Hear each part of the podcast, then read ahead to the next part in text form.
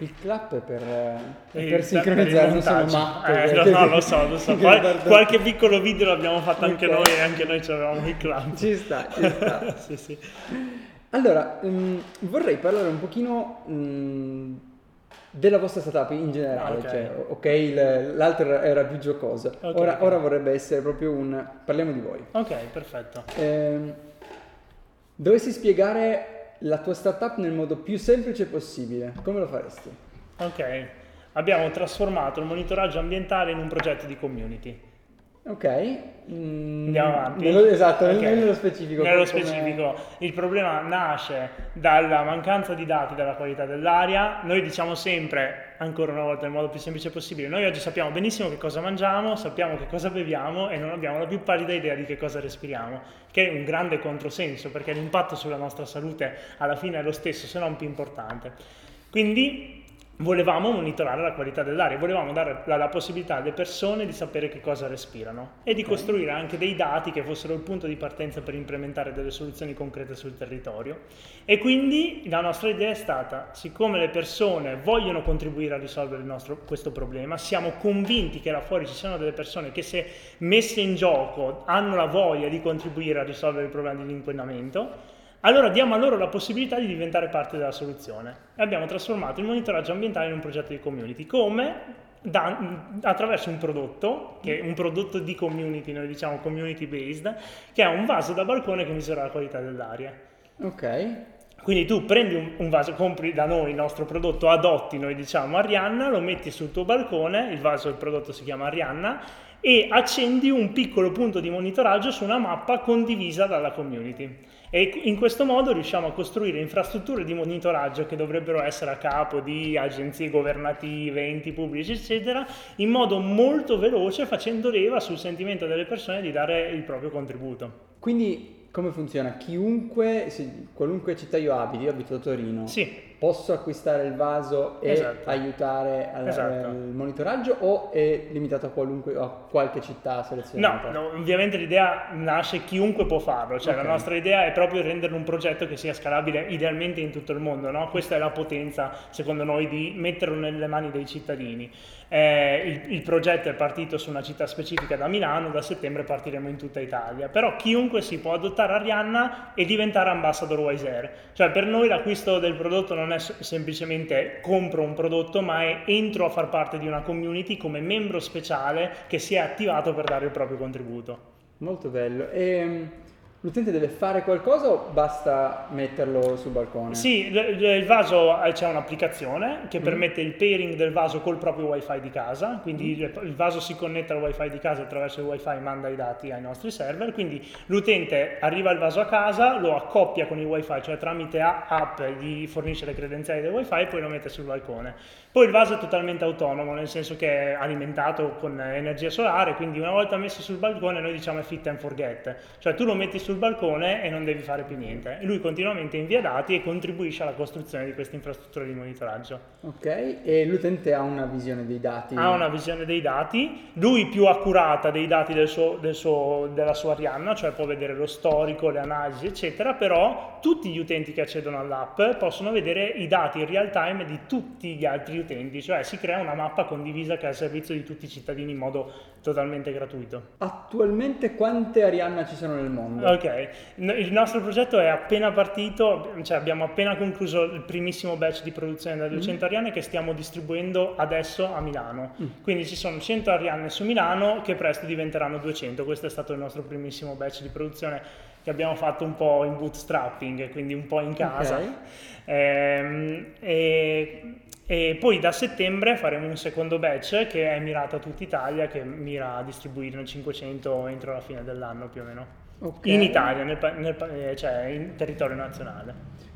Eh, questa è una parte che mi appassiona sempre. Lo sviluppo del prodotto è la parte interessante, ma come avete scelto quelle, 100, quelle prime 100 persone a cui dare il prodotto? Sì, eh, noi prima di partire dallo sviluppo del prodotto siamo partiti dalla community, nel senso okay. che noi avevamo un'idea di prodotto che si basava fortemente sul, sulla community, sul senso di community che ci creavamo intorno e quindi quello che abbiamo fatto è stato creare un gruppo Facebook che si chiama Milano Aria Pulita e cominciare a coinvolgere le persone in questo gruppo, gruppo Facebook parlando quasi più del problema che della soluzione, cioè dicendo abbiamo il problema dell'inquinamento, non sappiamo che cosa respiriamo, questo è ridicolo, non ha senso che non si sappia la qualità dell'aria che c'è nel nostro quartiere.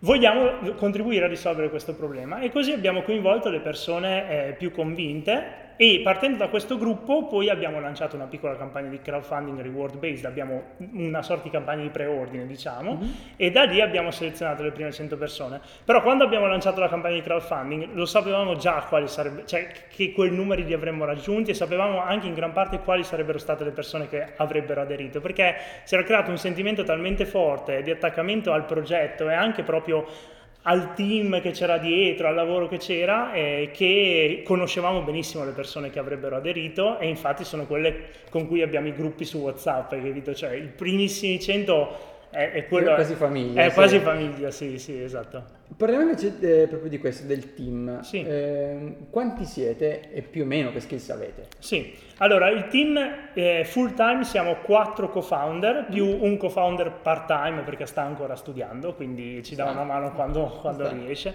Però i quattro full time eh, sono sostanzialmente eh, tre ingegneri energetici e un ingegnere informatico. Il part time è un designer. Allora, come puoi vedere c'è un, un problema di troppa ingegneria industriale in questo team nel senso che poi in realtà io e un altro co-founder, Paolo, eh, ci, ci, siamo diciamo reinventati nella parte più di business development, se vuoi anche marketing okay. e se vuoi anche community management. All'inizio eh, il, sei in pochi, devi, sei in pochi devi farlo, eh. ma non solo, ci siamo anche appassionati a queste tematiche.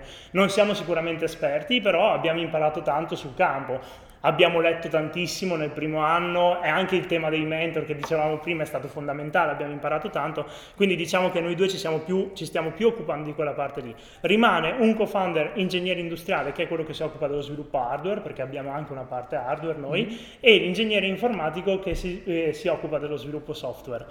Poi quando è cresciuto il progetto ci siamo resi conto che la parte software era critica e io e Paolo siamo, ci siamo reinventati anche softwareisti front-end, quindi ovviamente cioè, le competenze sono molto omogenee, però poi alla fine la voglia di imparare mettendo le mani sul progetto è talmente tanta che le stiamo diversificando anche internamente. Ti dico, ti faccio la domanda sullo sviluppo del prodotto sì. fisico perché a me, che non l'ho mai fatto, è quello che spaventa di più. Nel eh, senso, sì. basta una persona full time per lo sviluppo un, del prodotto o come, come, avete fatto? Eh certo, l'hardware è una, è una, sfida incredibile e infatti non esistono cioè, molte startup hardware di successo. Il concetto stesso di linee di startup molto spesso cozza col concetto eh. di hardware, a meno che non ci sia una, tecno- una disruptive technology dietro, no? che non è il nostro caso. Mm. Eh, noi siamo partiti dall'hardware perché lo, lo ritenevamo necessario all'interno del nostro progetto di crescita, ma abbiamo l'idea di spostarsi sempre più sulla parte digitale, sempre più sulla parte di dati. Per noi, diciamo, l'hardware è un po' un cavallo di Troia, non è quello su cui vogliamo costruire il nostro valore.